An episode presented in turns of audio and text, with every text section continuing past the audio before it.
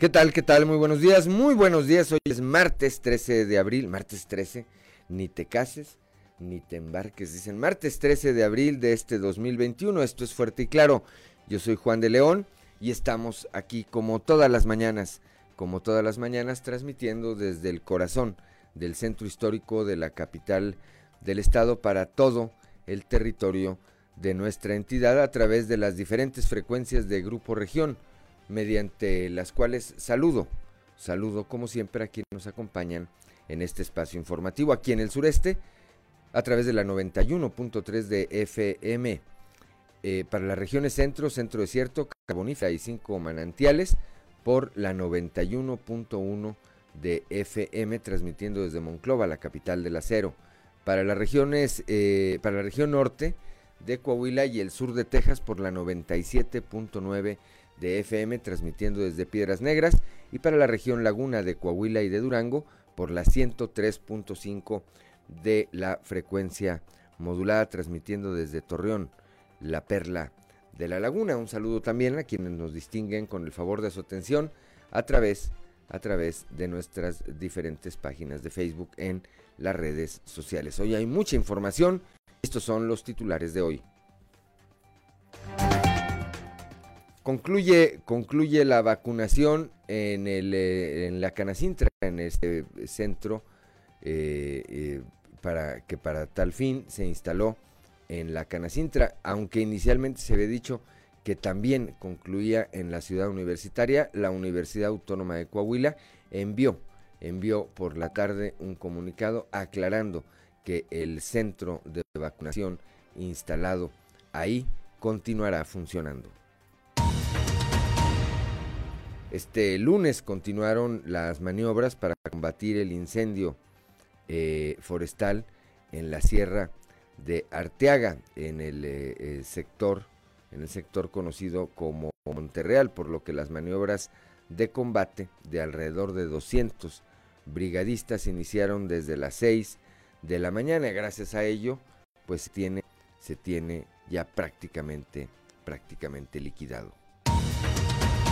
Por la tarde, sin embargo, pues surgió, surgió un nuevo incendio forestal, este acá por el sur de Saltillo, por la carretera hacia Derramadero, que también fue atendido de manera inmediata por los diferentes eh, cuerpos de bomberos y estas brigadas que se componen por personal de diferentes instancias de los diferentes órdenes de gobierno. El obispo de Saltillo, Monseñor Hilario González García, se reunió, se reunió con eh, miembros de la Asociación Fuerzas Unidas por Nuestros Desaparecidos en Coahuila, el FUNDEC. Eh, ahí, ahí, pues eh, quienes forman parte de este colectivo le expusieron al responsable de la diócesis de Saltillo sus necesidades. Hoy le vamos a presentar un trabajo especial de Grupo Región, Las Nenis, de la burla al emprendimiento, este término surgido durante la pandemia como una burla, porque así surgió, hay que decirlo, a las mujeres que comercializan diversos productos en redes sociales, se volvió una respuesta emergente a la crisis económica, en donde especialmente las mujeres encontraron una forma, una forma de obtener recursos a través de las ventas vía eh, las redes sociales e incluso intercambiar cosas a través del conocido trueque. El recién creado Consejo Ciudadano de Desarrollo Económico en la región sureste tiene como objetivo trabajar de la mano con el gobierno estatal y municipal para continuar con una reactivación económica ordenada, y alineada a los protocolos sanitarios. Esto lo dijo el presidente de este organismo, Juan Antonio Aguirre. A pesar de que continúan los vuelos privados en el aeropuerto internacional Venustiano Carranza ubicado en el municipio de Frontera, Coahuila, todavía no hay fecha para la reanudación de los vuelos comerciales que estaba llevando ya a cabo la aerolínea TAR. El día de el, gobernador Miguel Ángel Riquelme Solís anunció que las cinco regiones eh, de la entidad habrán de, habrán de incorporar la dinámica de grupos operativos con la finalidad de analizar, por una parte, el regreso a clases presenciales en el momento en que lo autorice la federación, así como la reactivación de los sectores y giros económicos que aún, que aún están por reaperturarse. Los trabajos de remodelación del paso inferior vehicular en la calle Allende registran ya, un, esto aquí en la capital del estado, por supuesto, registran un 30% de avance, proyecto que se lleva a cabo gracias al trabajo coordinado entre la administración estatal y el gobierno de Saltillo que encabeza Manolo Jiménez Salinas. Bueno, pues esta, esta y otra información hoy aquí en Fuerte y Claro. Yo soy Juan de León y comenzamos.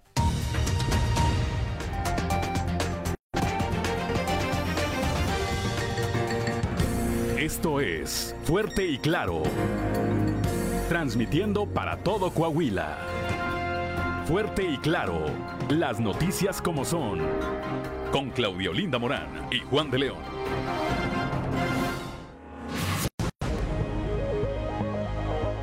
Ya son las 6 de la mañana, 6 de la mañana con 12 minutos. Claudio Linda Morán, muy buenos días. Muy buenos días, Juan. Buenos días a toda la audiencia que nos acompaña. A esta hora de la mañana en Saltillo tenemos 14 grados, en Monclova 21, Piedras Negras 23, Torreón 18, General Cepeda y Arteaga 14 grados, en Musquis 22, San Juan de Sabinas 23 grados, San Buenaventuras 22 grados también, Cuatro Ciénegas 21, Parras de la Fuente con 15 grados y Ramos Arispe con 16. Pero si usted quiere saber cómo va a estar el clima hoy en todo el territorio coahuilense, le invito a que escuchemos a nuestra compañera Angélica Acosta.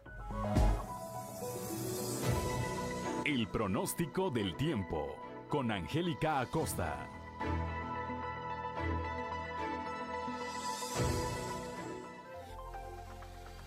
Hola, hola amigos, ¿qué tal? ¿Cómo están? Muy buenos días. Me da muchísimo gusto saludarlos. Mi nombre es Angélica Costa y estoy lista para dar los detalles del clima. Magnífico martes 13 de abril, ya pon atención Saltillo. Siguen las temperaturas cálidas, ¿eh? Para el estado de Coahuila, pon atención 26 grados como máxima para Saltillo, mínima de 18 durante el día, parcialmente soleado, va a estar cálido, va a estar agradable y por la noche un cielo totalmente claro. La posibilidad de lluvia muy baja, 1% ahí para Saltillo. Monclova, a comparación del día de ayer, baja un poquito el termómetro, 29 grados, espera que marque el termómetro para este martes ahí en Monclova, ¿verdad? Mínima de 18 durante el día, parcialmente soleado, va a estar cálido y por la noche un cielo principalmente claro. La posibilidad de precipitación, 25%, toma tus precauciones. Torreón, Coahuila, de igual manera, temperatura cálida, 36 grados como máxima, se espera que marque el termómetro para este bonito martes mínima de 16 durante el día, parcialmente soleado, muy, muy caluroso. Por la noche un cielo totalmente claro y bueno, 0% la probabilidad de tener chubasco o tormenta. Atención, Piedras Negras, máxima de 28 grados, mínima de 21 durante el día va a estar nubladito, ¿verdad? Sin embargo, pues bueno, va a estar, se va a sentir cálido, ¿verdad? Por la noche un cielo parcialmente nublado, 21 grados como mínima, de igual manera cálido por la noche, 25% la probabilidad de precipitación para Piedras Negras. Y bueno, amigos, amigas, ustedes que tienen visita o tienen vuelta aquí a nuestro Monterrey, Nuevo León, te comento que siguen las temperaturas cálidas allá también. 31 grados como máxima mínima de 22. Durante el día parcialmente soleado, va a estar agradable, va a ser muy cálido. Y por la noche un cielo principalmente claro, de igual manera cálido por la noche. 25% la probabilidad de chubasco o tormenta ahí para Monterrey. Amigos, ahí están los detalles del clima. Sigue muy bien informado, no le cambies y que tengas un excelente martes. Buenos días. El pronóstico del tiempo con Angélica Acosta.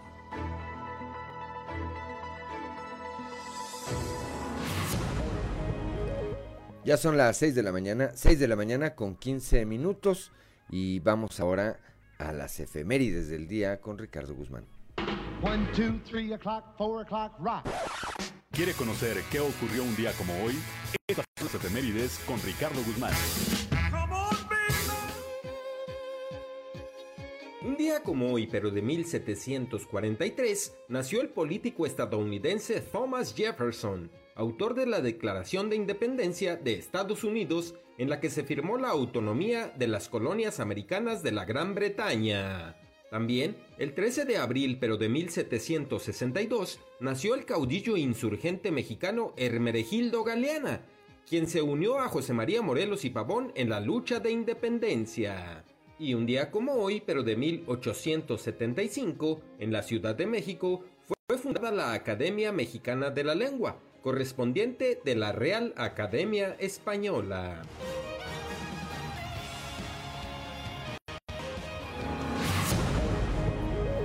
Ya son las 6 de la mañana con 17 minutos, santoral del día de hoy, Claudio Linda Morán. Pues mire, si quiere contrarrestar el martes 13, se puede encomendar a San Martín, San Martín. Hermenegildo.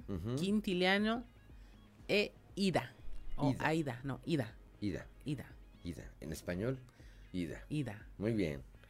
A ver, cumpleañeros, entre otros, eh, hoy cumpleaños el exgobernador del estado, Eliseo Mendoza Berrueto, así como el licenciado Alfonso García Salinas, entre muchos, entre muchos, entre muchos otros. Eh, si usted conoce a alguien o si usted tiene algo que celebrar, el día de hoy, bueno, pues hágalo, que lo consientan con, ya lo hemos dicho muchas veces, con las medidas de eh, restricción de precaución en materia sanitaria que eh, son necesarias. 6 de la mañana, 6 de la mañana con 18 minutos. Vamos rápidamente ahora al mundo de los deportes.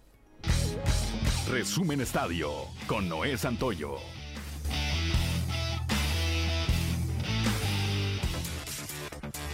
Rayados de Monterrey se convirtió en el primer equipo de la Liga MX en recibir la primera dosis de la vacuna contra el coronavirus, aunque para ello tuvieron que viajar a la ciudad de Dallas, Texas, en los Estados Unidos. Según diversos medios nacionales, jugadores e integrantes del cuerpo técnico que accedieron a obtener la vacuna se trasladaron a la localidad tejana, donde permanecerán hasta el día de hoy martes. Destaca que la iniciativa surgió de los propios integrantes del equipo y sus propias familias. El conjunto regiomontano arribó a Estados Unidos un día después de vencer a domicilio a los Diablos Rojos de Toluca en duelo de la fecha 14 del torneo Guardianes 2021, rompiendo una racha de 15 años sin victoria en el Nemesio 10. Los Rayados se convierten en el primer equipo de la Liga MX en recibir la vacuna. El Estadio Azteca no tiene ninguna posibilidad de abrir sus puertas este próximo fin de semana para el duelo entre las Águilas del América y Cruz Azul. Ricardo Cortés, director de promoción de la salud de la Ciudad de México, ve complicado que el inmueble pueda admitir gente como lo han mencionado algunos medios en la Ciudad de México. Por novena semana la Ciudad de México continuará en semáforo epidemiológico naranja debido que el nivel de hospitalización en la urbe por COVID-19 sigue siendo alto. El club de fútbol Barcelona ha desbancado por primera vez en la historia al Real Madrid como el club de fútbol más valioso del mundo, según la lista que publica la revista estadounidense Forbes, en un informe que determina el valor de los clubes ha subido un 30% de media en los últimos dos años.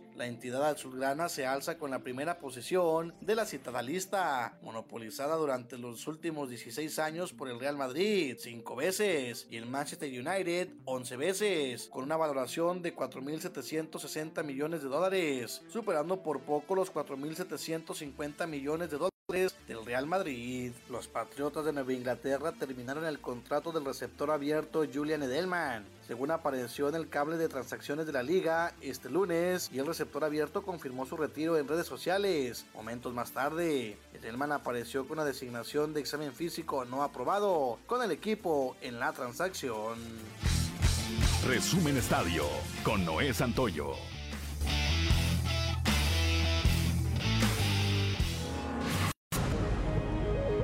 Ya son las 6 de la mañana, 6 de la mañana con 20 minutos. Somos Claudio Linda Morán y Juan de León. Estamos aquí en Fuerte y Claro.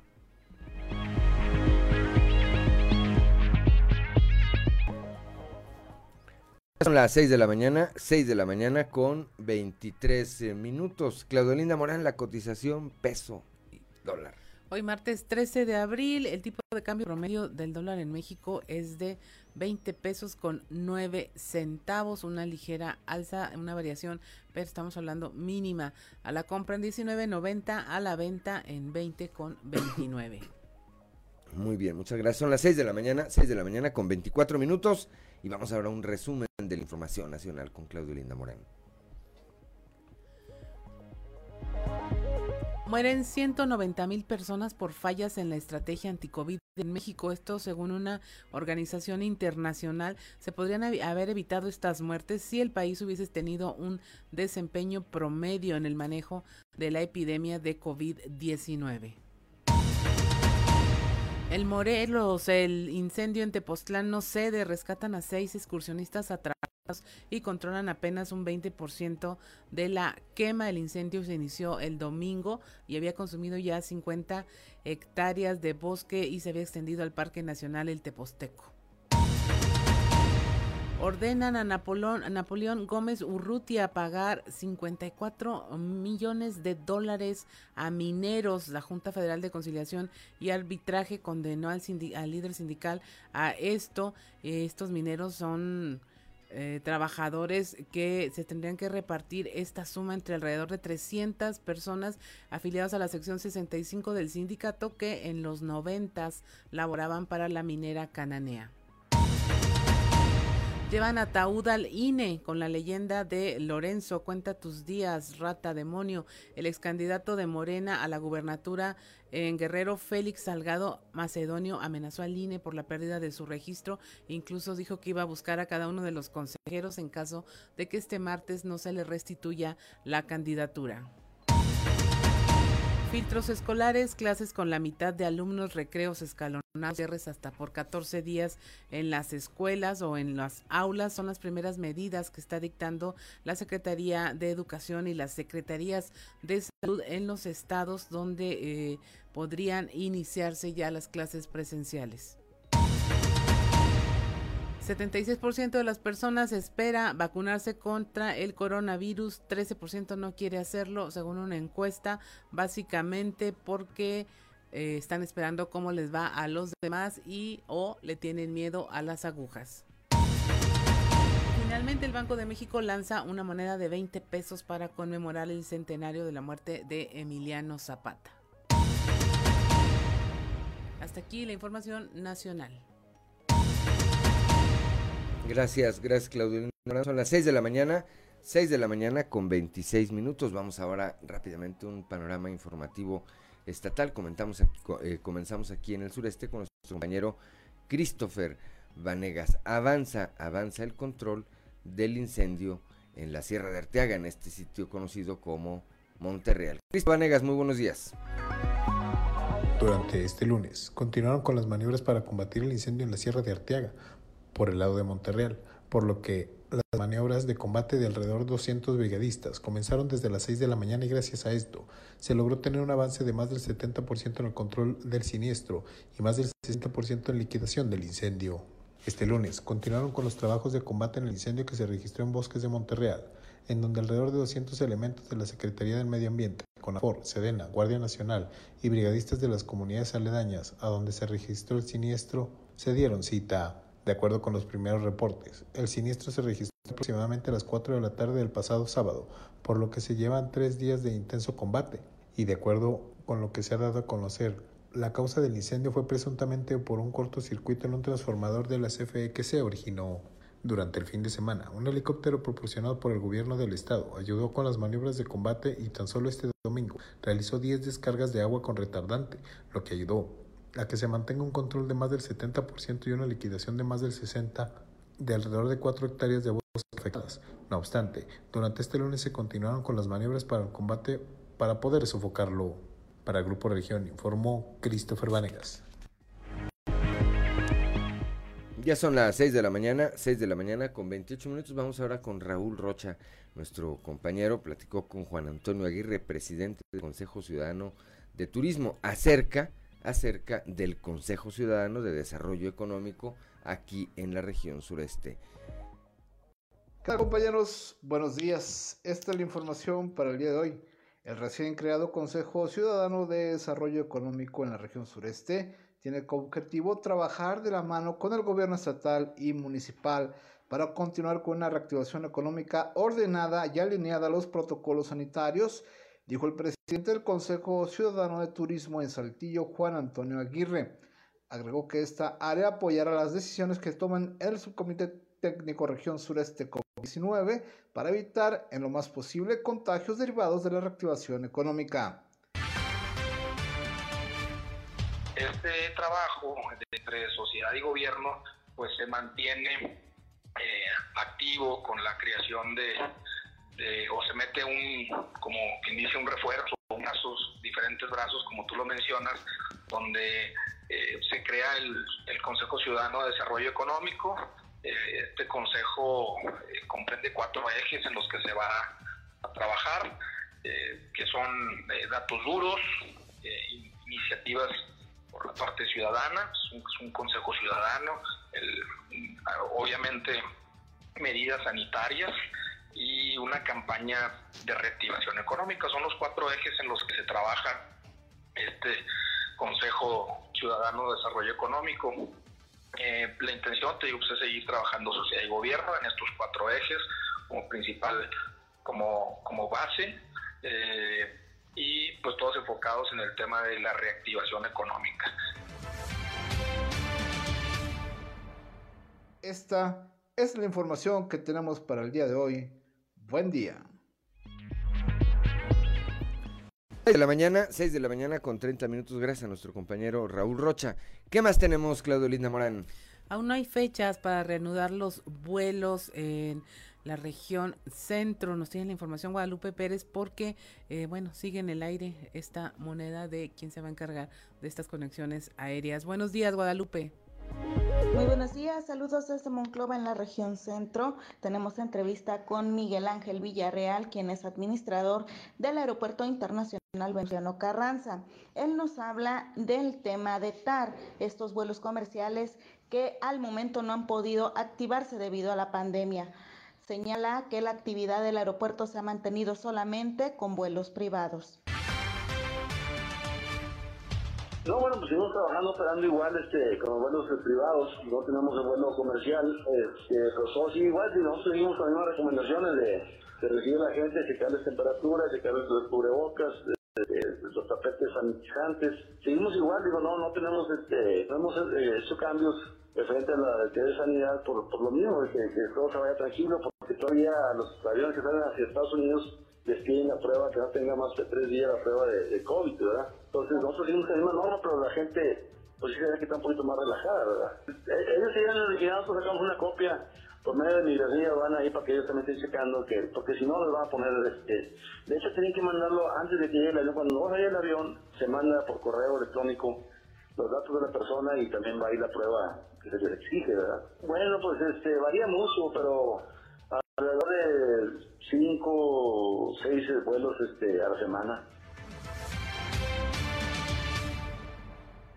Así como lo precisa Miguel Ángel Villarreal, administrador del Aeropuerto Internacional Venustiano Carranza, ubicado en el municipio de Ciudad Frontera, comenta que se siguen todos los protocolos pertinentes para aceptar los vuelos de ingreso desde Estados Unidos, así como los que salen de esta región hacia el vecino país. De igual manera, las negociaciones con TAR permanecen congeladas debido a la pandemia, pero de seguir el semáforo en verde, se espera que para el mes de junio pudiera estarse reactivando estos vuelos comerciales. Saludos desde Monclova para Grupo Región Informa, Guadalupe Pérez. Ya son las 6 de la mañana, 6 de la mañana con 33 minutos. Gracias, Guadalupe Pérez. Ahora vamos hasta el norte del estado, allá con mi compañera Norma Ramírez. Implementan nuevo sistema digital para examen de expedición de licencias. Norma, muy buenos días. ¿Qué tal, Claudia Juan? Muy buenos días. Esta es la información desde la frontera de Piedras Negras. El subdelegado de transporte en la zona norte, Raúl Calvillo Espinosa, dio a conocer sobre el nuevo procedimiento de trámite para licencias de conducir para que eh, los que están eh, obteniendo este documento por primera ocasión. Y este será de manera digital, en donde tienen que contestar un cuestionario de cultura vial de 20 preguntas. Señaló que el mínimo aprobatorio es de 15 respuestas correctas para que de esta manera tener derecho al trámite de la licencia para tal examen se tiene que tener acceso a una guía escrita digital igual, en donde se les da a conocer cuál es la forma correcta de manejar y evitar con esto accidentes futuros. De esto nos informa. Un nuevo proceso para las personas que tramiten la licencia por primera vez y personas que vienen de otro estado, se tramita la licencia por primera vez. Eh, es un examen digital eh, por medio aplicado por medio de una tablet. Ese examen son 20 preguntas de opción múltiple y tienen que acertar cuando mínimo 15, pasar cuando mínimo 15. Si no pasan el examen, tienen que dejar pasar 24 horas y volver a aplicar. Lo que le, lo que le recomendamos a la gente es que vean una guía que viene en la página de Trámites Coahuila. Esa guía también la tenemos impresa aquí. Hay que contestarla, analizarla.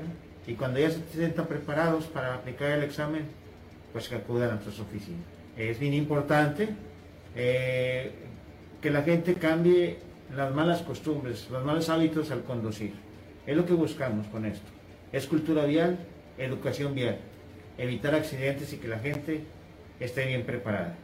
Entonces, aquellas personas que vayan a presentar examen, recomendarles que vengan por su guía o bajarla por internet en la página Trámites Coahuila.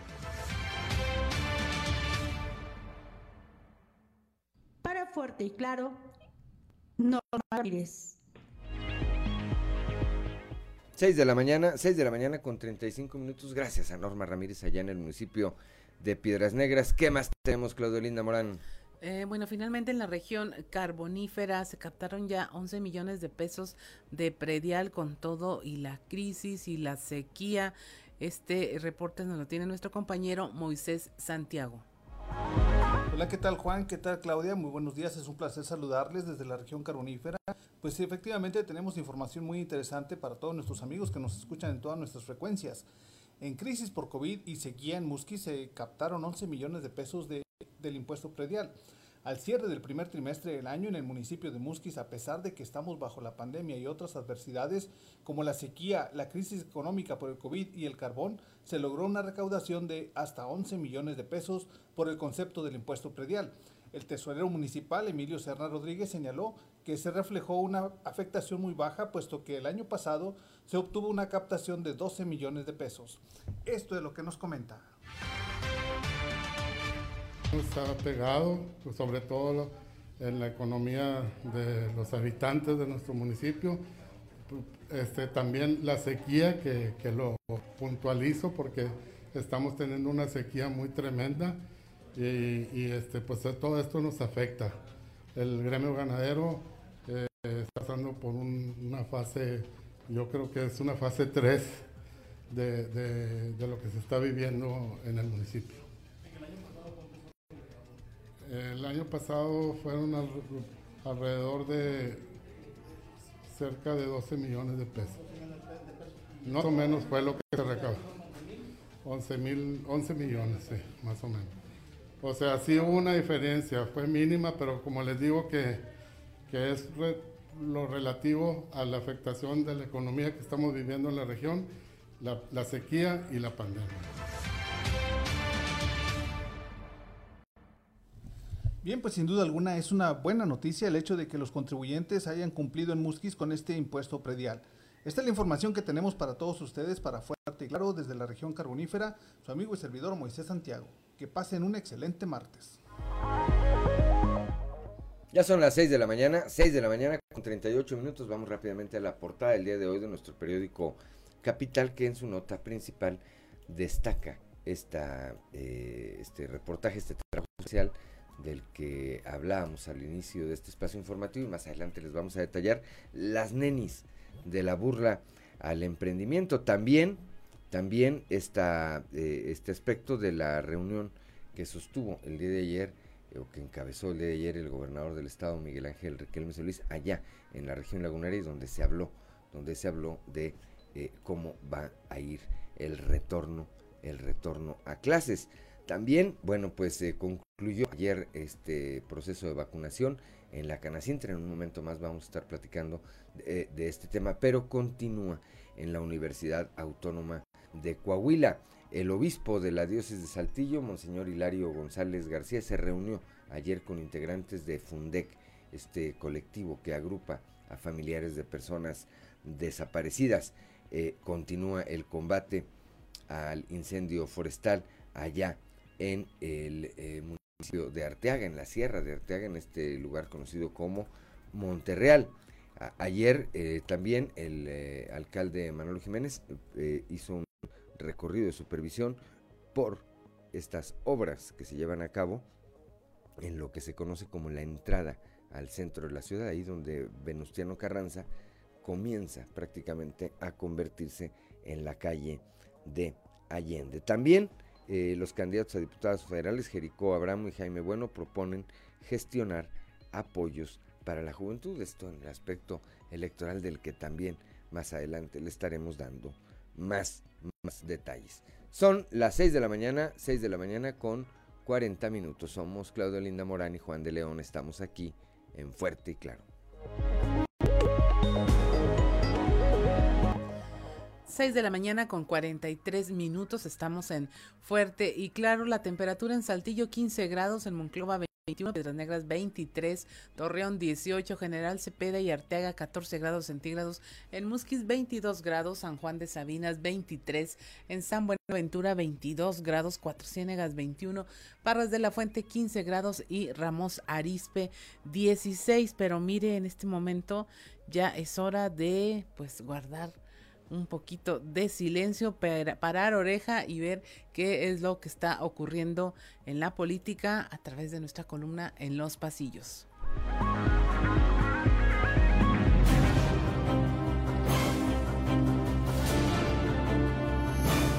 Y en el de hoy, para andar a tono, que nos muestra el presidente de México, Andrés Manuel López Obrador, con el logo del Aeropuerto Internacional Felipe Ángeles levantando los hombros diciendo es que viendo el aeropuerto tan feo, me dio pena ponerle un logo tan bonito.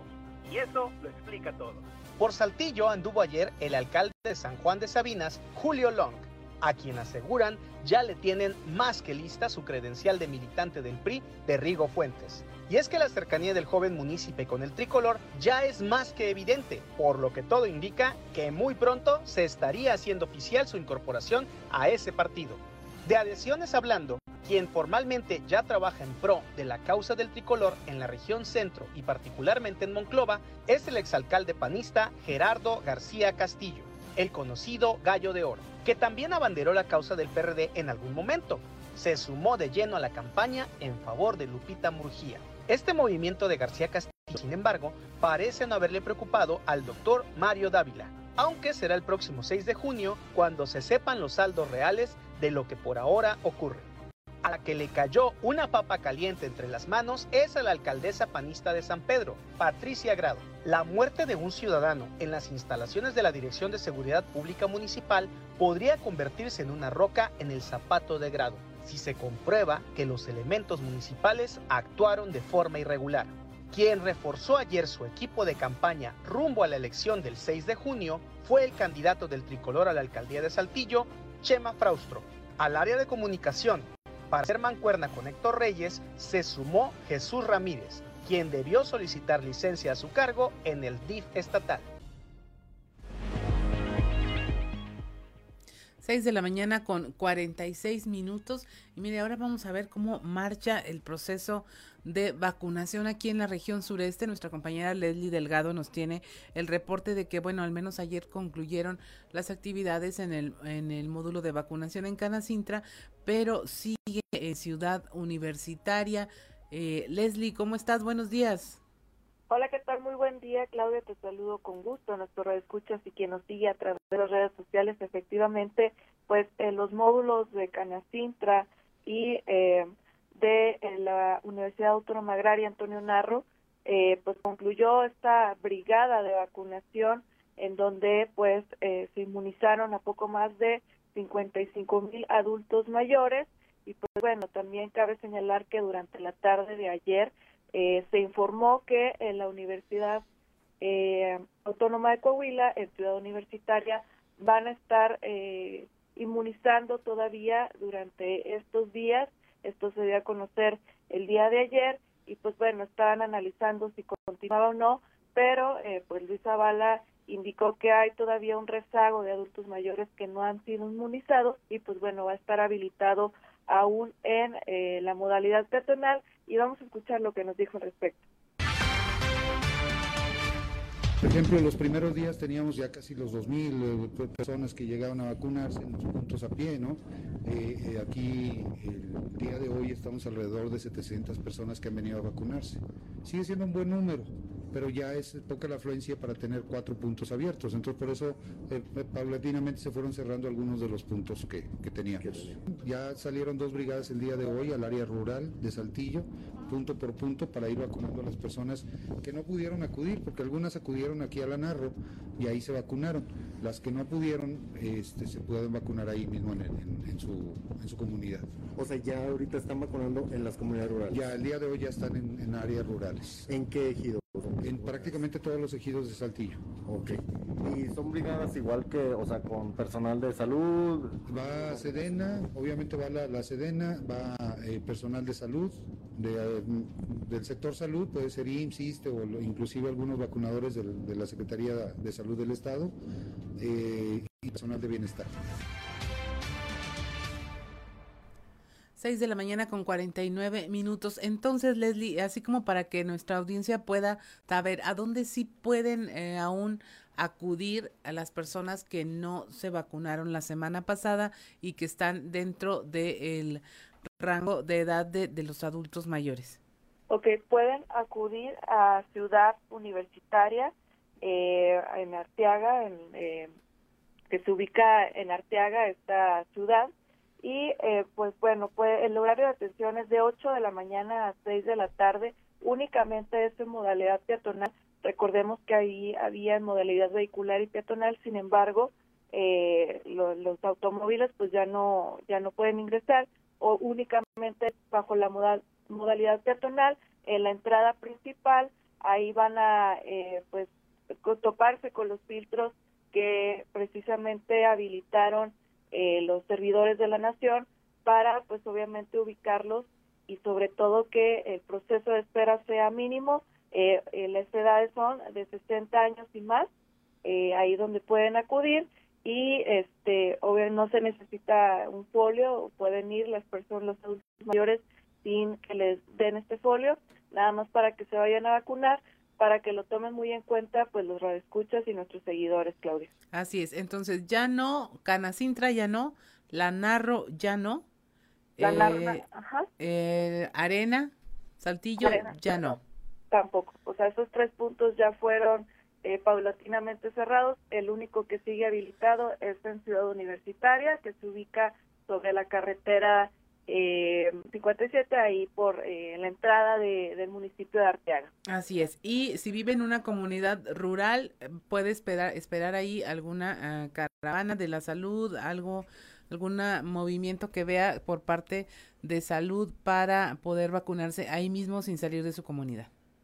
Efectivamente, sí, el día de ayer ya arrancaron estas dos brigadas que eh, se desplazaron hasta las comunidades rurales de Saltillo para que también estén muy atentos ahí van a estar llegando el personal de bienestar y pues obviamente el personal médico para vacunar a los adultos mayores y pues sobre todo para que estés muy al pendiente, claro. Así es, pues muchas gracias Leslie, que tengas una excelente eh, jornada el día de hoy y bueno, este ya tiene la información que le permitirá tomar decisiones si quedó por ahí algún adulto mayor que usted conozca que no ha sido vacunado, pues ya sabe en qué eh, lugares, en qué lugar y en qué horarios puede eh, acudir para recibir esta vacuna. Muchas gracias y excelente día. Gracias, 6 de la mañana, 6 de la mañana con 52 minutos. Gracias, Leslie Delgado. Bueno, pues ya, ahí ahora sí puntualizado, donde sí continúa este proceso de vacunación para quienes no hayan tenido oportunidad aquí en la zona urbana de acudir. Ayer nos hablaban eh, algunas personas para preguntarnos precisamente esto eh, y pues ahora a esperar a ver cuándo y en qué momento, bajo qué esquema lo llevan a las zonas eh, rurales, porque evidentemente hubo mucha gente que no se enteró o no tuvo la posibilidad de, movilizarse hasta acá, hasta la zona urbana, Claudia. Así es, y fíjate que no es fácil encontrar la, la información de dónde sí todavía, por eso se me hace de mucho valor eh, muy valioso para la audiencia que Leslie nos pueda hacer como este resumen de dónde sí, dónde no y recordarnos cómo está el proceso para que aprovechen todavía los últimos días. Bien, vamos rápidamente ahora hasta Torreón, allá hasta la Perla de la Laguna con nuestro compañero Víctor Barrón. El día de ayer allá, allá estuvo el gobernador del estado, encabezó una reunión donde se analizó por una parte el retorno a las clases presenciales y por otro la reactivación de los sectores y giros económicos que aún faltan de reaperturar. Víctor, muy buenos días. Buenos días Juan y Claudia y buenos días a nuestros amigos de región. En este día les traigo la información acerca de la eh, implementación de estos grupos o mesas operativas. Ya lo mencionabas tú, Juan. Por un lado, el tema de la educación, que es muy amplio.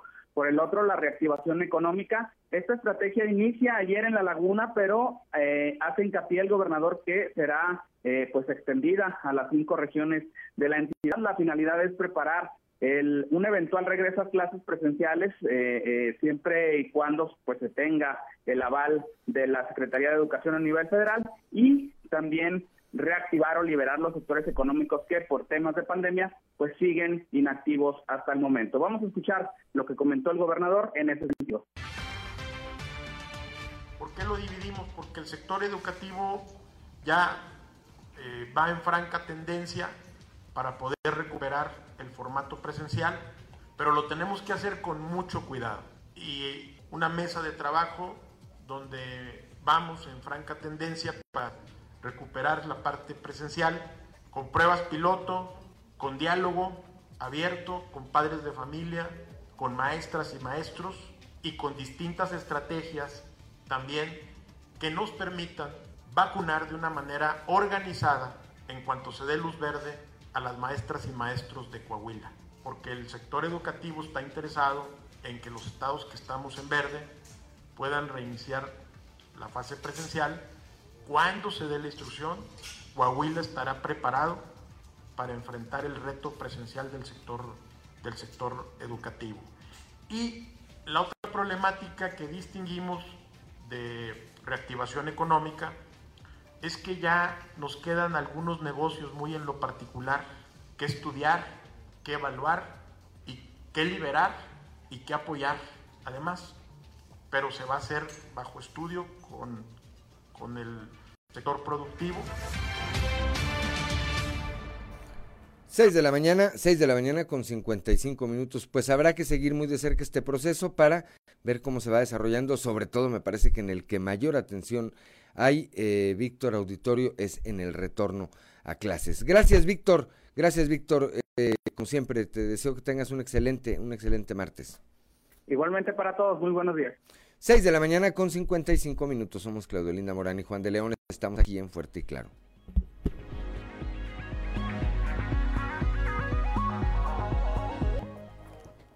Seis de la mañana, 6 de la mañana con 59 minutos. Gracias, gracias por continuar con nosotros esta mañana aquí a través de las diferentes frecuencias de Grupo Región, aquí en el, en el sureste del estado a través de la 91.3 de frecuencia modular, las regiones centro, centro desierto, carbonífera y cinco manantiales por la 91.1 de FM.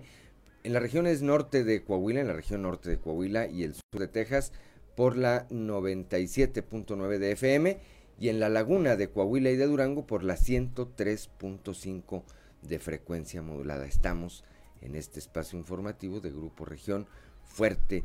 Y claro, las nenis, a partir de la pandemia surge esta figura, eh, surge esta actividad económica en su mayoría desarrollada por eh, mujeres que mediante las redes sociales pues eh, potenciaron sus habilidades para comerciar. en algunos casos hay hombres también que que aprovecharon esta circunstancia, pero pues particularmente o prácticamente fueron más las mujeres las que llevaron desde el comercio de diversos eh, servicios o productos hasta el trueque. Aquí en el caso particular de la sureste, aquí a un costado de este edificio enclavado en el centro histórico de la ciudad es común ya ver los jueves, los viernes, repleto de gente el corredor que está aquí por la calle de Ocampo, eh, a un costado de eh, la calle de Allende, pues de personas eh, o de estas mujeres que vienen a entregar sus productos, a cobrar o a intercambiar algunos de ellos. Así surgió este concepto de las nenis, que como bien apunta este trabajo especial de Grupo Región, primero eh, fue un nombre como despectivo y hoy se han convertido, hoy se han convertido en una parte, en una parte ya de la actividad económica. Claudio Linda Morán, platícanos. Así es, eh, Juan, eh, que eh, amable auditorio, audiencia, va a escuchar usted de propia voz de, de, las protagonistas de estas historias, cómo empezaron, se quedaron sin empleo, tuvieron que redirigir y reorientar sus fuerzas para pues tratar de obtener algún ingreso. También va, verá la reacción de los comerciantes del centro histórico que en algún momento reconocen, queríamos exigir que las quitaran, pero luego nos dimos cuenta de que formaban parte de este gancho gran atractivo del centro histórico para que que viniera la gente y pues muchas nenis terminaban consumiendo ya dentro del comercio formal algunos productos, lo que reactivó también la economía, además de que por la cantidad de gente que viene a finiquitar estos intercambios, pues también eh, finalmente había un impulso a la economía formal, pero le invitamos a que escuche eh, a través de la radio y que nos vea en redes sociales eh, este reportaje que pues estará ahí en internet para que lo pueda ver y disfrutar completo. El término surgido durante la pandemia como una burla a las mujeres que comercializan sus productos en redes sociales se volvió una respuesta emergente a la crisis económica en donde especialmente las mujeres encontraron una forma de comerciar e incluso intercambiar bienes a manera de trueque. Habla Vanessa, propietaria de Cosmic Bazar. Era en un restaurante, pero pues precisamente se daban por también. Eh, bueno, tengo 21 años y se me ocurrió porque eh, eh, me pareció mejor idea que ir al mercado como tal, porque no tenía eh, los medios para hacerlo. Y llegaban a veces eh, policías o pues, autoridades por parte de presidencia y quieren quitarse por el hecho de que pues, no está como permitido como el comercio pero realmente no es como que yo me ponga a vender ahí, sino que yo voy a integrar. Los ingresos que se generan llamaron la atención de las redes sociales en donde se insiste en hacerlas pagar por sus ingresos. La Secretaría de Hacienda, en respuesta, las busca para, en inicio, capacitarlas y quizás, en un futuro, regular esta actividad y también generar una recaudación fiscal. Habla Anet, administradora de la tienda en línea Patria Mía. La verdad, durante la pandemia estando encerrada es cuando más he vendido. Lo extraño es que durante la pandemia, a pesar de que mucha gente perdió sus empleos y que salieron muchísimas mujeres a vender, por lo menos yo vendí lo que no había vendido en seis meses. A nivel municipal, las llamadas nenis han sido objeto de persecución por parte de la Policía Municipal. Sin embargo, ante el creciente fenómeno, la propia Secretaría del Trabajo se apresta a captar a las decenas de mujeres que cada tarde de viernes llevan su mercado virtual a la plaza pública. Habla Gloria Betancourt, administradora de ventas por catálogo. Yo empecé pues con las primeras ventas de catálogo desde que estaba en la universidad, hace ya más de 10 años y pues ahora he descubierto que soy una neni. Ya estábamos metidas en esto sin habernos dado cuenta que teníamos algún nombre en específico. Habla Miguel Monroy, director de Coparmex. La manera de hacer negocios cambió y de alguna manera se facilitó, propiciado por el encierro y propiciado también por la, por la necesidad. Y por eso florecieron este tipo, este tipo de empresas que valiéndose de la tecnología buscan una audiencia y llegar a un, público eh, que se convierte finalmente en cliente. Ropa, macetas, alimentos y productos de belleza pasan de mano en mano. Para el comercio organizado del centro de Saltillo, aunque son una competencia desigual, admiten que el vaivén de personas realizando estas transacciones también beneficia a los locatarios establecidos. Habla Salvador Rodríguez Sade, líder de comerciantes del Centro Histórico de Saltillo. La mayoría de estas entregas que hacen y las hacen en la zona centro, precisamente, este, en algún momento se trató con las autoridades que las iban a cambiar de lugar, pero porque al final de cuentas eh, la venta la hacen online, entonces para nosotros es benéfico que hagan los intercambios en el centro, ya que ya que genera, eh, eh, este, nosotros tenemos que ponernos listos para que esa afluencia que se genera los viernes en la tarde sobre todo, eh, poderla aprovechar y así ha sido, digo, la verdad es que sí, sí generan derrama formal también, porque hacen que la gente también le compre a los comerciantes que estamos establecidos, la gente hacen que se traslade hacia el centro. Habla Nasira Sogbi, secretaria del Trabajo de Coahuila. Estamos observando precisamente el ingreso al mercado laboral a, a, un grupo de personas que anteriormente no tenían esa actividad económica y que bueno, pues seguramente es un esquema que llegó para quedarse. Nosotros como Secretaría del Trabajo trataremos precisamente de apoyar a esas mujeres a que puedan crecer y formalizarse en un futuro cercano y sean empleadoras en un futuro. Lee el reportaje completo en nuestras redes sociales y periódico Capital. Son las 7 de la mañana, 7 de la mañana con 7 minutos.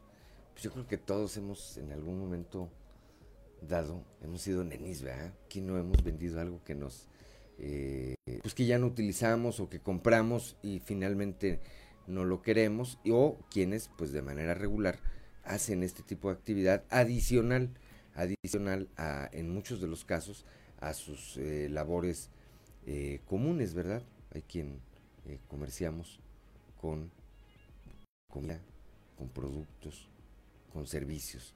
Pero sí a partir de la pandemia, a partir de la pandemia se acentuó y fue muy evidente este de comercio aquí en el centro de la ciudad, lo comentábamos y lo escuchábamos ahí en voz del dirigente de los comerciantes, es muy evidente porque todos los viernes es un hormiguero de gente aquí eh, en, esta, en este sector, en particular aquí en el cruce de las calles Allende y Ocampo, Claudio Linda Morán. Así es. Y fíjate que el municipio habló ahí de darles espacios seguros para estos intercambios. Sin embargo, no se ha movido mucho ese, ese tema y ellas continúan viniendo a, a, la zona centro. Pero finalmente es la vocación. La plaza uh, pública eh, era para eso. O sea, la función eh, primordial de cuando se hicieron las plazas en todos los países, pues era dar como ese espacio común, una, una esfera donde se realizaban transacciones temporales, o sea, no era de que se permanentemente estacionados ahí los comerciantes, pero sí ni era pusieran un, sus puestos no, ni nada, es un lugar de entrega de y cobro, y nada más, ¿verdad? Así es. Uh -huh. Y, y, pues finalmente lo que reconocen, y, y me gustó mucho ese tema, eh, si usted lo escuchó en sexto día se habrá percatado de ello, este, hay un consenso en que, bueno, sí, que paguen impuestos, bueno, sí, que tienen que meterse a la formalidad, sí, pero bueno, que por lo pronto no se vayan, porque eh, están siendo un punto de atracción hacia un centro histórico que está siendo más vivo cuando en algún momento empezó a morir el sí. tema del comercio. Eh, ¿Por qué no quieren los que se salgan la, las combis y, y el transporte uh -huh. público? Pues porque es lo que mueve a las personas a que pasen por el centro de la ciudad.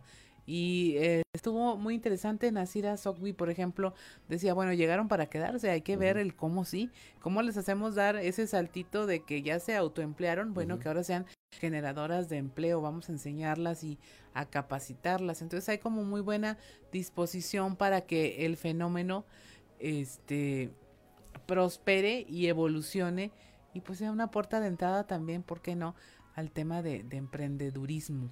Así es. Bueno, pues ahí está, ahí está este reportaje. Siete de la mañana, siete de la mañana con diez minutos. Claudio Linda Morán. Bueno, eh, tenemos con nosotros ya a la participación de los padres de familia de la asociación allá en La Laguna, que son como muy activos con estos temas. Eh, tienen una preocupación básica que es este asunto de los libros de texto. Hay una controversia ahí de que si van a ser unos libros que estén diseñados o no con los contenidos adecuados y también pues vamos a aprovechar a María Guadalupe Caro Ángulo para hablar de que ya está más cerca también este eventual regreso a clases. Buenos días, María Guadalupe. ¿Qué tal? Muy buenos días, Claudia. Buenos días, Juan. Gracias por la invitación. No, bienvenida. Este es tu espacio, sobre todo porque eres una de las voces que está viendo por algo que es vital en este país, que es la educación. Eh, primeramente, me gustaría abordar este tema de los libros de texto, la preocupación que le pudieras trasladar a, a nuestra audiencia qué es lo que está pasando y por qué la preocupación sobre un tema que pues generalmente era nada más un asunto ya de mero trámite, saber que se generaban los libros, se entregaban y ya. Sí, bueno, mira, estamos un poco preocupados porque este hace dos semanas dio el anuncio la el gobierno federal que se iban a modificar los contenidos de los libros de texto hace dos semanas. Y este pues estamos preocupados porque es muy, muy rápido. Eh, eh, la premura es, mucha. No sabemos por qué quieren este, hacer esta modificación tan rápidamente si una modificación a los libros de texto se debe de llevar un año o un poco más no sabemos quiénes son los que van a hacer las modificaciones, qué modificaciones se van a hacer. Nada más ha dicho el presidente ayer, antier, que se iban a modificar los contenidos de historia, de, se iba a, incluir el civismo y la ética, pero en realidad no, no tenemos información clara. Así es, el temor de ustedes es que, es que haya una manipulación eh, de la historia. Pues sí. Los contenidos. De los contenidos, exactamente, porque no. la comisión de, que revisa estos, estos contenidos eh, hizo una convocatoria a, especialistas, dijeron, en las materias, en todas las materias, pero fue una convocatoria, convocatoria que se les hizo por correo a algunos maestros, algunos especialistas, algunos investigadores, se hizo por correo el 27 de marzo y la capacitación se les iba a dar del 29 al 2 de abril. Y todavía para el 7 más o menos de abril, muchos no habían recibido esa capacitación, la información estaba incorrecta o incompleta, entonces no sabemos cómo van a estar estos contenidos. El proceso de enseñanza-aprendizaje se tiene que tomar muy en serio, no se puede tomar a la ligera. Es algo que los que va a formar a nuestros niños de las próximas generaciones y no sabemos cómo va a estar esta, esta información, ¿verdad? Si nada más va a ser sesgada o va a ser completa. Así es. Entonces lo que ustedes están pidiendo es que se detenga este proceso mediante que se reforman los contenidos de los libros de texto, que según entiendo responde ya a unas imprecisiones o prisas del gobierno federal porque tenían problema con los ilustradores, con los creadores del contenido, con los autores de los actuales libros de texto. Exactamente, fíjate que eh, salió una, una nota, bueno, mandaron un, un, aviso, la Asociación Mexicana de Profesionales de la Edición, y precisamente ellos, que son los encargados de esta parte, decían que puede propiciar la improvisación en el proceso de autoría y la producción editorial. Este también es otro problema, no nada más es de contenidos, también es de, de, edición, ¿verdad? y puede, puede traer consecuencias. Así es. Ahora, lo que ustedes dicen como Unión Nacional de Padres de Familia es que no hay claridad de lo que se debe cambiar o no en, en los actuales libros de texto, no hay un diagnóstico, por lo que pues no saben exactamente qué modificaciones son las sufridas. Lo que llaman ustedes es a reconsiderar, a integrarlos, a que haya un proceso más amplio, más foros de consulta, que, ¿cuál es la solución que plantearían? Exactamente, que se amplíe el periodo, que digan exactamente qué es lo que quieren cambiar, que realmente se eh, convoque a especialistas, a investigadores, a maestros, a pedagogos, a padres de familia, para que realmente sea un buen diagnóstico, como tú dices, has, has dicho la palabra clave, se necesita un diagnóstico para que este modelo psicológico y pedagógico sea el adecuado que lleve a sugerir actividades, ejercicios que tengan un, un verdadero fin de formación integral y no nada más que sea improvisado. Deben hacerlo en dos semanas, esto no es posible, como te digo, esto se llevaría a cabo un año. Y entonces, ¿por qué es la premura? Nosotros queremos saber por qué es la premura y qué contenidos se van a, modificar, por qué se van a modificar esos contenidos y que realmente sea una convocatoria abierta a, más especialistas y a padres de familia. Nosotros somos una de las asociaciones más grandes y con más peso en toda la República Mexicana. Y a nosotros no nos han convocado, por ejemplo. Así es, y aparte la carencia de contenidos se ve mucho, o sea, yo no dudo que haya cosas que modificarle, pero pues sí, tendría que haber un, diagnóstico porque finalmente hay muchos libros de apoyo, o sea, la, lo que le falta a los libros de texto pues mueve una gran cantidad de en la industria de la edición y de la impresión de otros textos y otros libros que finalmente sirven de complemento a los actuales, podría ser una buena, muy buena oportunidad para reducir los costos que luego los papás como quiera tienen que pagar para adquirir estos libros de apoyo. Exactamente. Claro que todo es perfectible y estos libros de textos tendrán muchas cosas que modificarse, pero sí que sea realmente algo profesional, ¿verdad? Y como dices tú, como consecuencia va a traer que otros libros de apoyo se tengan que modificar y pues no es tan fácil. Y hay que tener en cuenta que hay padres de familia que pueden comprar otros libros de texto para ayudar a la educación de sus hijos, pero los libros de texto es el apoyo para la mayoría de los estudiantes que no tienen este acceso a otro otro tipo de, libros ni mucho menos internet para estar investigando, ¿verdad? Y entonces, ¿qué es lo que se le va a dar a estos niños? Necesitamos provocar eh, contenidos que, que a los niños les hagan pensar. Eso es lo que nosotros queremos, que a los niños los hagan, los hagan pensar y no nada más que venga de arriba, de ya sea de gobierno o de maestros, que les digan qué es lo que tienen que ver y que hay que se queden con esos contenidos. Así deben ser contenidos que provoquen la curiosidad, el actuar, que provoquen cosas. Y aprovechando, María Guadalupe, ya empezaron los, los temas de el cómo sí, la, la reactivación de las clases presenciales, cómo, cómo están observando esta situación ya, pues estamos en abril, a mediados de abril prácticamente. Sí, bueno, este, aquí a, nivel este, estatal, ¿verdad? El gobernador ya está haciendo mesas de trabajo para ver cómo, hacer este regreso a clases. Nos parece muy bien que se haga en este, este tipo de cosas, que sea realmente un protocolo bien elaborado para que pueda hacer un regreso a clases seguro. Ya dijeron que van a vacunar a los maestros, esperemos que sí lo hagan, porque pues ayer también aquí, no sé si supieron, aquí en, en Torreón, este, se acabaron las vacunas, entonces no se pudieron terminar de vacunar a los adultos mayores. Entonces, la incertidumbre es esa, si se va a poder vacunar a los maestros o no. Además, sí se tiene que ver bien, bien cómo van a ser estos protocolos de sanidad, porque ya se ha visto que los niños también se contagian. Ya se han contagiado, contagiado a varios niños, ya hay todo un estudio en donde ya se, se, se tipificó esta, esta Sí, se identificaron síntomas que no tenían tan claros, ¿verdad? Síntomas respiratorios. Sí, ya, ya les pusieron nombre, se llama síndrome inflamatorio multisistémico. Sí.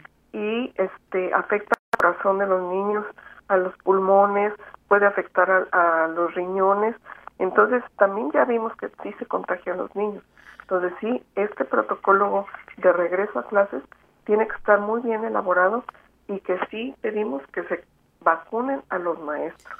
Finalmente, como, como mamá y como parte de esta asociación, ¿cómo verías ya esperarse al próximo ciclo escolar? Estamos en abril, luego los niños van a las escuelas mayo, junio, en julio ya se están despidiendo prácticamente para finalmente volver a entrar hasta agosto, septiembre. ¿Crees tú que ya ahora sí se perdió este año definitivamente? Pues yo creo que sí, este, perdido, perdido, no, yo no diría esa palabra, pero sí yo creo que este ciclo escolar se tiene que terminar en, virtualmente para también dar tiempo a que las vacunas hagan efecto, ¿verdad?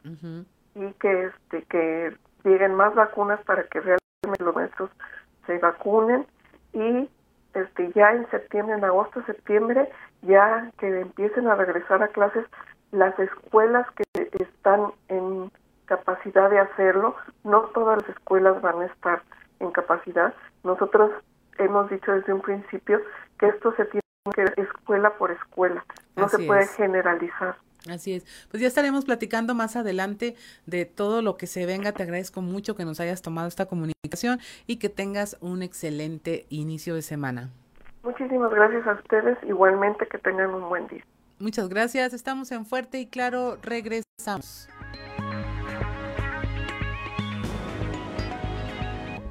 Ya son las 7 de la mañana, 7 de la mañana con 25 minutos.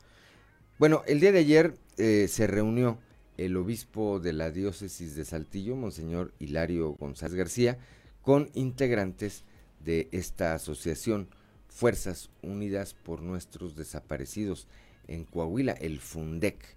Escuchemos.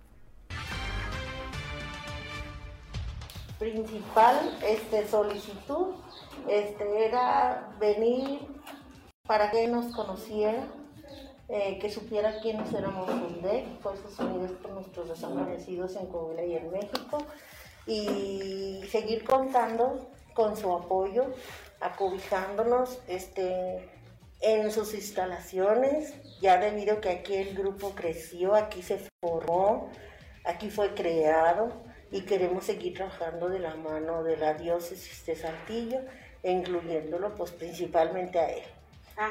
Ya que también contamos con el apoyo de varios sacerdotes que se han sumado a la causa y nos han abierto las puertas de cada parroquia, este, como es el padre Liñán, el padre Benigno, el padre Martín, ahorita se nos sumó otro en Torreón, Coahuila, el padre Rafael López, entonces queremos seguir trabajando de la mano de la diócesis, esa era nuestra prioridad y nuestra Son las 7 de la mañana, 7 de la mañana con 26 minutos. Para la elección del próximo 6 de junio, la Coparmex, aquí en la región sureste, espera participar con al menos 200 observadores electorales. Esto lo dijo el presidente de la Comisión de Desarrollo Democrático de esta Cámara Empresarial, Alfredo López Villarreal. La vez pasada logramos 80 eh, observadores electorales. Este año traemos un propósito de 200 mínimo, de 200 o más. Este, aquí en la región sureste, bueno, Coahuila sí vamos a apoyar con eso también. Entonces sí, la idea es como 200 observadores electorales para que nos ayuden ustedes. Este, yo sé que ese día pues a mucha gente nos da pues un poquito de flojera ese día domingo pero los observadores electorales es una capacitación, la verdad, muy light, este, que no requiere mucho tiempo, que te lo dan virtualmente, este, en línea, entonces no requiere mucho. Y ese día, pues es un poquito más flexible, no es lo mismo, hay que entender y dejarlo claro que no es un funcionario de casilla. funcionario de casilla, pues tiene que estar toda la jornada electoral del día de, para, no se puede mover, tiene que estar ahí, pero un observador electoral puede ir a diferentes casillas a observar situaciones que, no que sean no acorde a lo, que establece la ley. Entonces y, es un deber, yo creo, ahorita ciudadano cívico que tenemos que hacer, observar las elecciones para que sean lo más transparentes.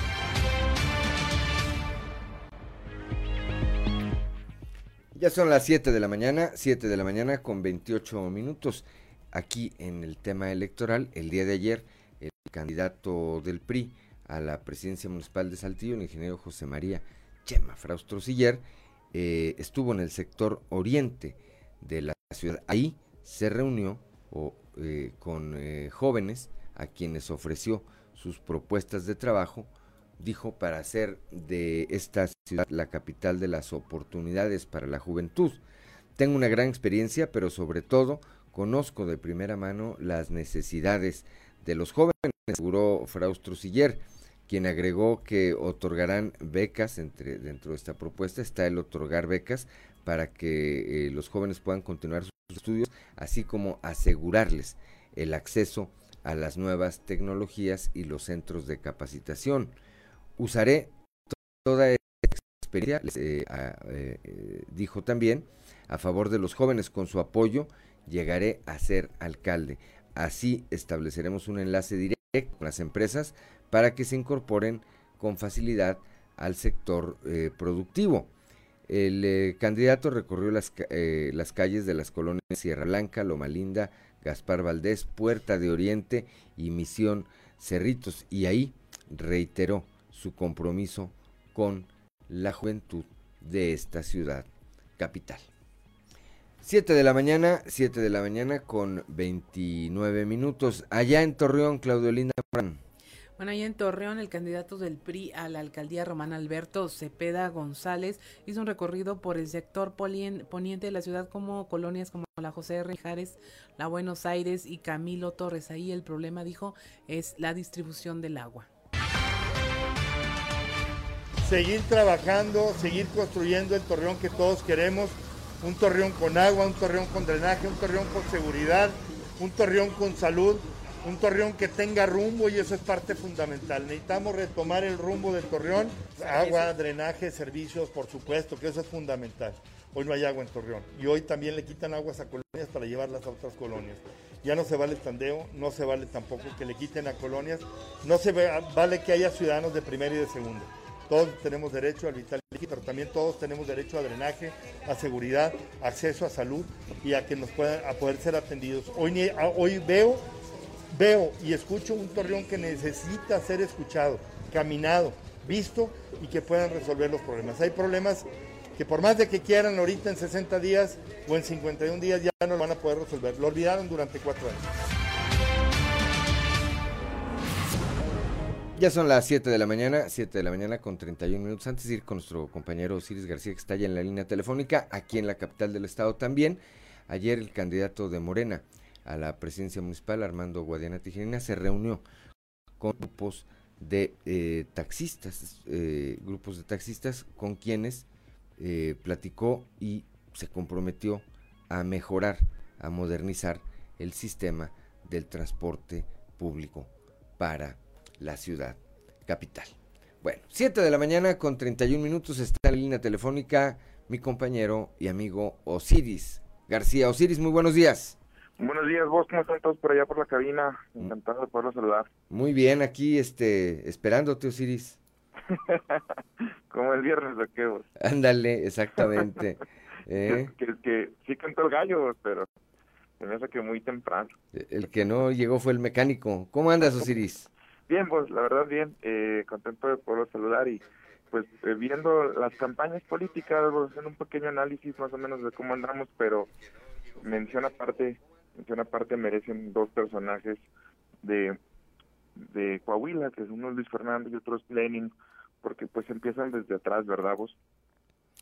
Pues sí, este, y pero además eh, están en el aire. Mira, en el caso de Lenin, a mí me parece ya tuvo una marcha el sábado, allá en Acuña, muy desangelada, por cierto, ya no se vio la fuerza que hace algunos años representaba este partido y me parece en el tono de su discurso, yo escuché ya un dejo de resignación eh, con respecto a poder ser candidato.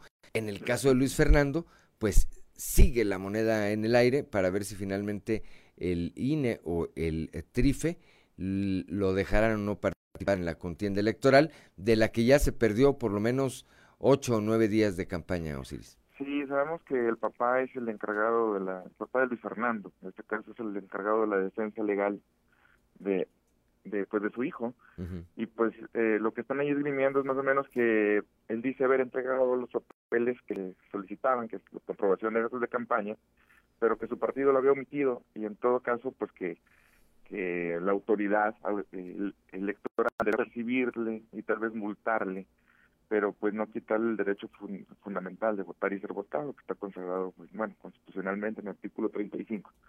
Pero lo de, sí, lo de, lo de, eh, lo de Lenin, eh, híjole, nada le sale al pobre Lenin. Ahora está este, sin equipo, está libre de, de trabajo, ¿verdad? Porque muchos de sus colaboradores ya no están con él y de, sus, que, de su capital político, bueno, pues a ver, eh, hacíamos el recuento, Zulma Guerrero, que apuntaba para ser la aspirante de UDC allá a la presidencia municipal de Sabinas, le aceptó la invitación al gobernador Riquelme de ser subsecretaria, por ejemplo.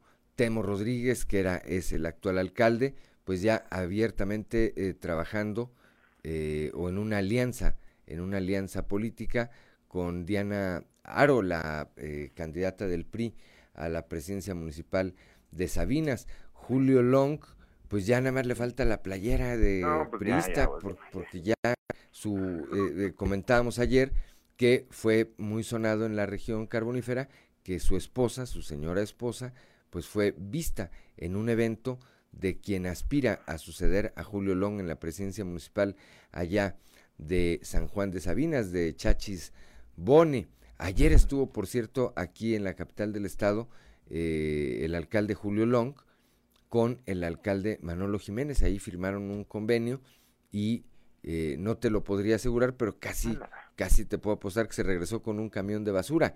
Eh, bueno, con un camión para recoger la basura. Sí, aclarando, si no luego empiezan ahí los malos entendidos. Pero bueno, entonces todo, todo, eh, una gran parte de los aliados de Lenin Pérez, bueno, pues decidieron buscar mejores eh, derroteros, Osiris. Lo de, lo, de, lo de Lenin es como es ver cómo se derrumba un capital político en menos de dos malas elecciones. Este, y, y elecciones no solamente en lo en lo político, sino elecciones en la cuestión de orientar una decisión. Ves que Lenin neta parece que, está más al lado que un moco, ni alianza, ni candidatura, ni, ni equipo de trabajo. Eh, eh, Lenin en este proceso es como el poblano queriendo retar la ciclovía. Sí, sí, sí, no, la verdad es que puede, ya está preparado para preparar el manual de decir cómo deshacer un partido político en seis meses. Este terrible. Y, y lo de Luis Fernando, bueno, ya empieza a sonar, o sea, se ha, se ha difundido el rumor de que incluso pues la autoridad electoral está viendo la posibilidad de, elaborar boletos de emergencia, pero en este caso, digo, pues quién iría, a final de cuentas, eh, José Ángel Pérez y, Miroslava están en la misma situación. O sea, el caso de, de Fernando es terrible no solamente por, por él, que dice que su barrio le, respalda, yo quisiera saber cuál barrio, compa, pues sí, como que nunca fue de un... Es más, eh, Luis Fernando es la antítesis de un cholo de Torreón, es completamente opositor, pero pues sí, eh, se queda un, poco en grado de indefensión y sobre todo la representatividad de la gente de Morena La Laguna, específicamente en Torreón, porque pues obviamente se, perdemos todos en caso de que algo así de ese tamaño llegara a pasar. Pues habrá que estar atentos, está por salir la resolución en el mismo caso hay que recordar, está Félix eh, Salgado Macedonio, que ayer a las puertas de línea, ya en la Ciudad de México, pues amenazó de manera muy clara a Lorenzo Córdoba y a los consejeros de línea. Les dijo, los vamos a buscar, vamos a ubicar sus casas, los vamos a exhibir, a ver cómo viven y los vamos a linchar. Dijo, ah, pero además dijo, si no hay el, eh, si no me regresan la candidatura, pues simplemente no hay elecciones en el estado de Guerrero. A ver si el ex hooligan no hace lo mismo. Dice, a ver si no me dan la candidatura, pues no hay elecciones en Torreón. No creo que le dé para tanto, pero sí, eh, bueno, pues él está, su suerte está eh, un mucho ligada a la determinación que se tome con respecto a la candidatura de Félix eh, Salgado Macedonio Osiris. Sí, pues tendrían que ir más o menos en el mismo sentido. Ya las autoridades electorales eh, no se están poniendo muy de acuerdo porque parece que sí están siendo rastreadas por la unidad de, inteligencia. Este, parece que lo están muy de cerca ahí este, agarrados. Creo que sí va a haber un, un, fallo a favor de, de ellos, eh, porque como bien lo apuntas vos, este, Salgado Macedonio, ya durmiendo en la misma casa de campaña que Mario Delgado, eh, se agarraron más confianza creo que ya están logrando cosas más grandes y no nada más en lo electoral. No nada más en lo electoral. Bueno, pues ahí van, eh, traen esas huelgas de hambre que eh, curiosamente al término de la huelga de hambre pesan más que cuando que cuando la empezaron, ¿verdad? sí. ¿Por qué? Se alimenta a base de fritangas. Es un, es un, es, son huelgas de hambre estilo Reyes Flores, sí, se plantaba ya en, en las plazas. Ya te las sabes y pesaba más, salía, salía más cachetoncito de la huelga de hambre y decían, pues échate una cuando menos cada dos meses para que te repongas. Sí, no, lo que tuvo que fue ponerse a dieta, ir con un nutriólogo para bajar el peso que traía además después de la huelga de hambre. Ah, ah, estas campañas están muy padres, de, verdad quiero hacer una mención aparte a, a, dos campañas políticas que me han gustado muchísimo y, y, son de partidos eh, distintos.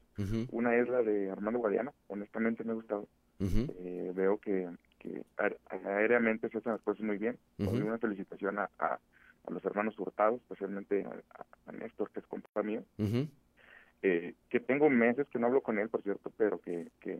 donde veo que se hacen las cosas bien en la campaña de, Armando. Y la de Jericó que bueno está, eso sí es a muy eh, a juicio personal a años luz de todas las demás campañas que son propuestas eh, el equipo la verdad es que están haciendo sumando sectores con propuestas para todos. Me gusta me han gustado las dos. Llevamos de hoy estamos a 13 hoy es martes 13 cuántos días de campaña llevamos eh, iniciaron el domingo cuánto llevamos una semana sí ocho días nueve días. Nueve días. Nueve de 60 nueve de 60 pues llevamos eh, un, un pequeño porcentaje.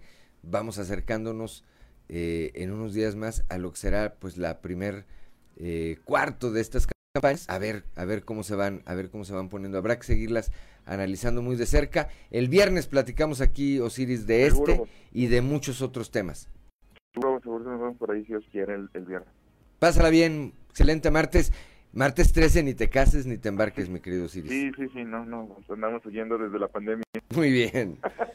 Siete de la Gracias, Osiris. Muy buenos días. Luego. Siete de la mañana con 40 minutos. Somos Claudelinda Morán y Juan de León. Estamos aquí en Fuerte y Claro.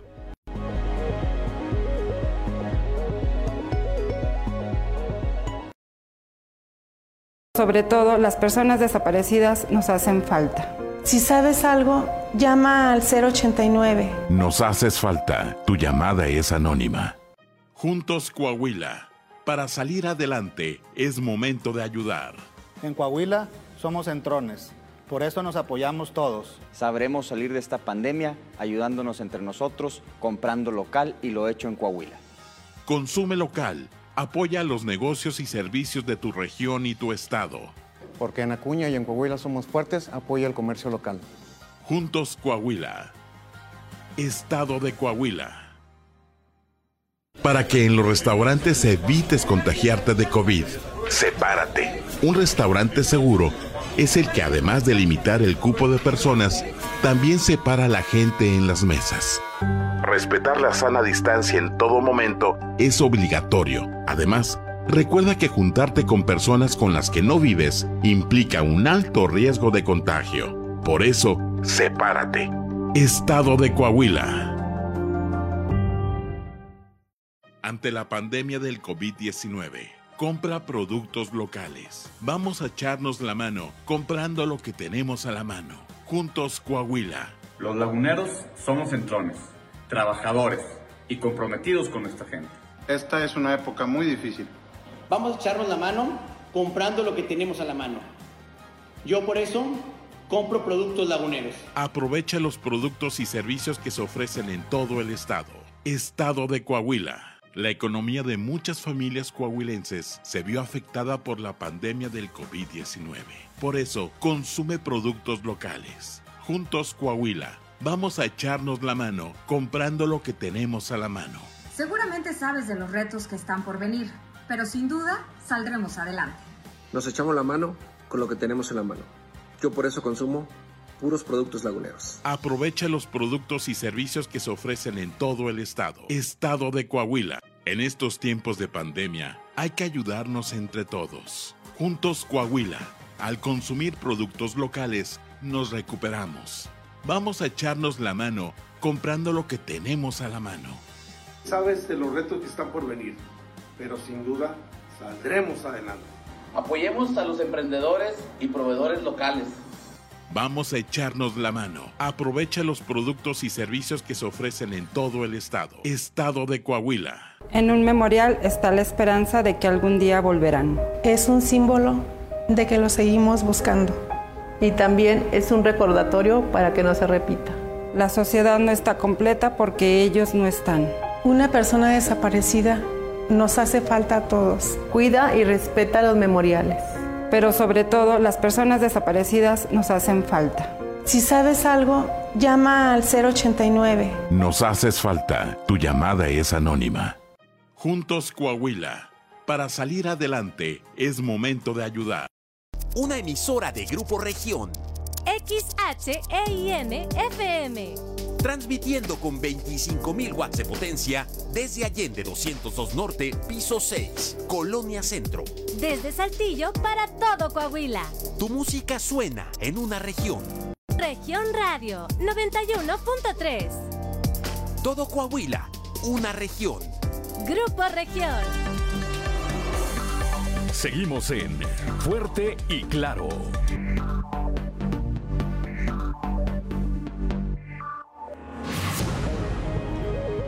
Ya son las 7 de la mañana, 7 de la mañana con 45 minutos y como todos los martes es martes de Enclave de Fa con Israel Navarro.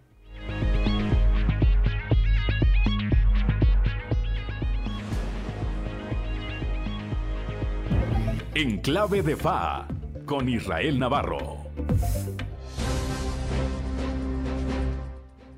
El caso de Salgado Macedonio es una papa caliente que nadie quiere agarrar porque sea cual sea el resultado, quien decida sobre la candidatura de esta polémica figura se va a echar a alguien en contra. Léase al presidente, a las mujeres, a la opinión pública o a los electores de Guerrero. Pero vamos por partes y en clave de fa. Resulta que este angelito cayó de la gracia electoral no por las acusaciones de violación, ni por la presión de los movimientos feministas, ni por la línea de su partido Morena, ni por la sugerencia presidencial. No, sabiendo de lo delicado que fue amarrarlo a la candidatura, el nene se le olvidó reportar los gastos de precampaña al INE. Ante este descuido, el órgano electoral lo inhabilitó para contender, medida que fue vista públicamente como un acto de justicia después del respaldo público del presidente, a pesar de las acusaciones que pesan sobre él. Si el pueblo es sabio, el INE salió aún más canijo. No es que no quiera presuntos violadores en la boleta, sino presuntos violadores que no reportan gastos de precampaña. Pero la historia no acabó ahí. Después de las protestas por parte de la dirigencia, el caso llegó al Tribunal Electoral del Poder Judicial de la Federación, que al puro estilo de Poncio Pilatos le regresó la bolita al INE y lo instruyó a que emita una nueva resolución en torno a la candidatura de Salgado Macedonio. Ahora considerando un informe extemporáneo de gastos que el depuesto candidato presentó un mes después cuando debió de haberlo hecho. Obvio, las cosas están color de hormiga en el INE porque si sostienen su decisión inicial, desatarán la ira del inquilino de Palacio Nacional y con ello vendrá la metralla de calificativos que acostumbra lanzar a quienes no simpatizan con sus decisiones. Y si restablecen la candidatura, se habrá impuesto el interés político sobre. Sea como sea, el INE y sus consejeros van a salir raspados. Y mientras tanto, Salgado Macedonio ya salió a meter más lumbre y amenazar con que no le rasquen los huevos al toro. ¡Qué fineza! No es una candidatura lo que está en juego, sino una señal clara del panorama que enfrenta México. En unas pocas horas sabremos cuánta fortaleza guardan las instituciones para resistir a la presión política. Si aquí revienta el dique, será una premonición grave sobre el futuro próximo del país. Veremos, dijo un ciego. Yo soy Israel Navarro, le recuerdo mi Twitter, arroba Navarro Israel. Nos escuchamos a la próxima. En clave de FA, con Israel Navarro.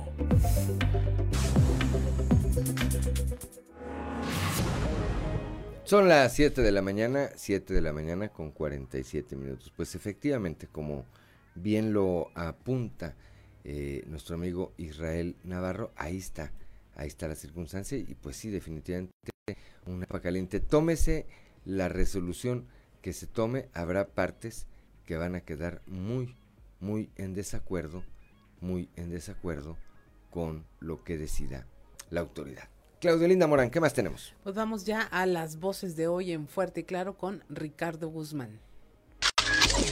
Lo dijeron fuerte y claro en Región Sureste. Luis Zavala, coordinador de la Secretaría del Bienestar. En Saltillo han sido vacunados poco más de 55 mil adultos mayores. Al día de ayer teníamos alrededor de 56 mil vacunas aplicadas. Región Laguna. Miguel Ángel Riquelme Solís, gobernador del estado, incorpora Coahuila estrategia de grupos operativos en educación y reactivación económica.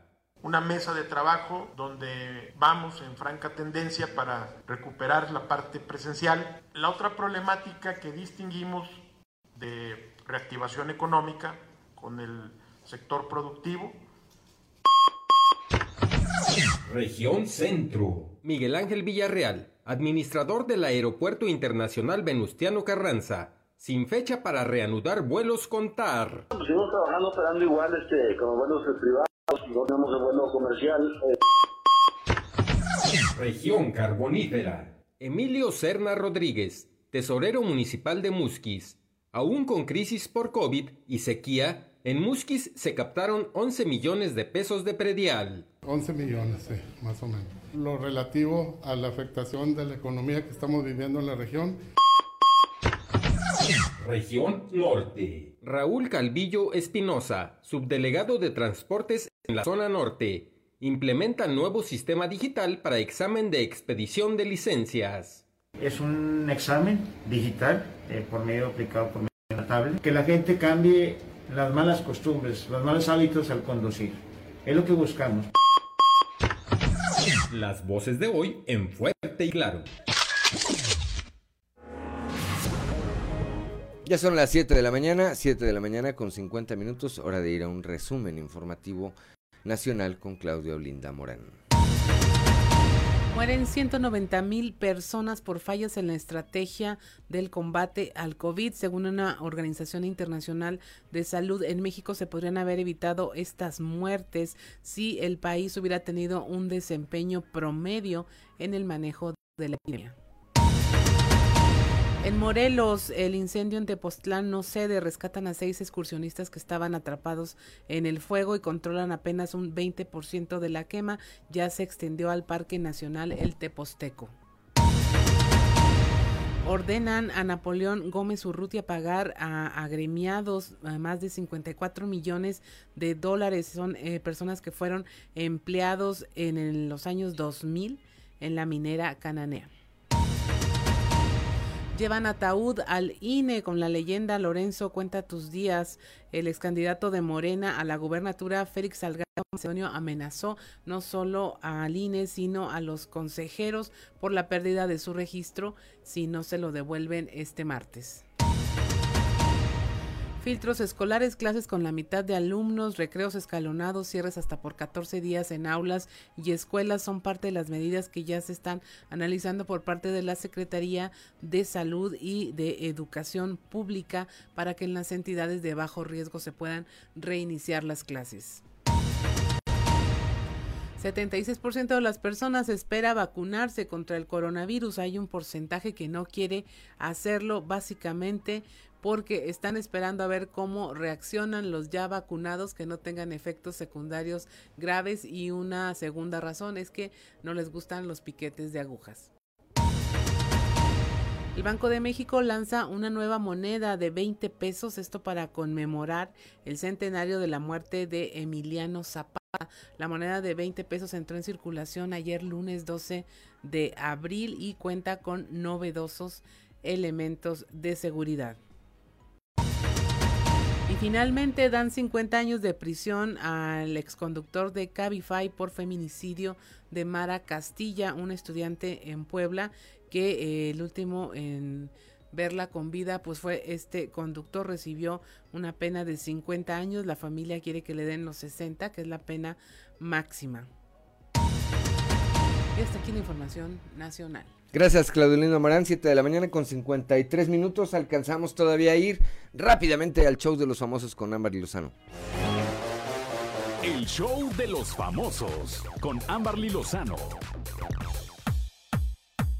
Alejandra Guzmán sale a defender a su padre de las acusaciones de su hija. Alejandra Guzmán ha roto el silencio luego de las declaraciones que hizo su hija Frida Sofía en donde acusó a Enrique Guzmán de haberle hecho tocamientos inapropiados en su infancia. La cantante aseguró que ella pone las manos en el fuego por su padre. A través de las redes sociales, Alejandra invitó a su hija a buscar ayuda profesional y pidió a los medios de comunicación respeto ante este problema familiar.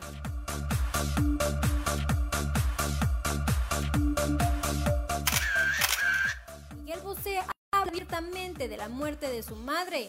Asegura que no murió por COVID-19. La actriz Lucía Bosé no murió de coronavirus, sino que fue sedada hasta la muerte por los protocolos sanitarios existentes en los albores de la pandemia por los que la gente mayor no era la prioridad, según aseguró este domingo dijo Miguel Bosé en una entrevista. Lejos de lo que se publicó en su día, ha asegurado Bosé que la actriz italiana que falleció en el Hospital General de Segovia el 23 de marzo del año pasado no murió de coronavirus.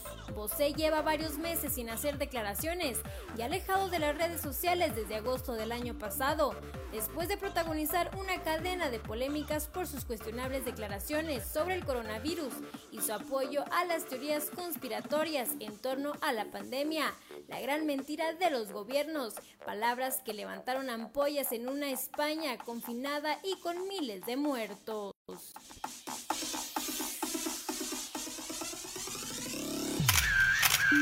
Reportó para Grupo Región Amberly Lozano.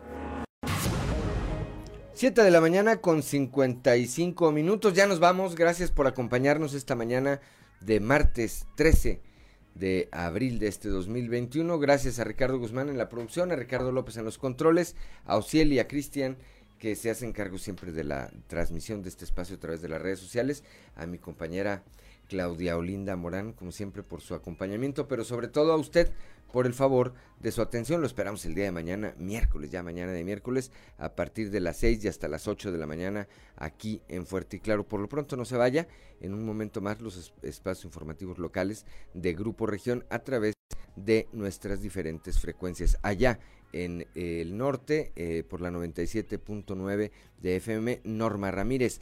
En La Laguna, el 103.5 de FM, Sergio Peinbert.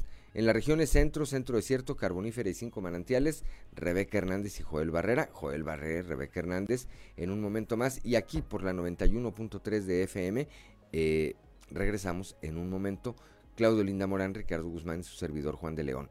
Fuerte y Claro es un espacio informativo de Grupo Región, bajo la dirección general de David Aguillón Rosales. Muy buenos días.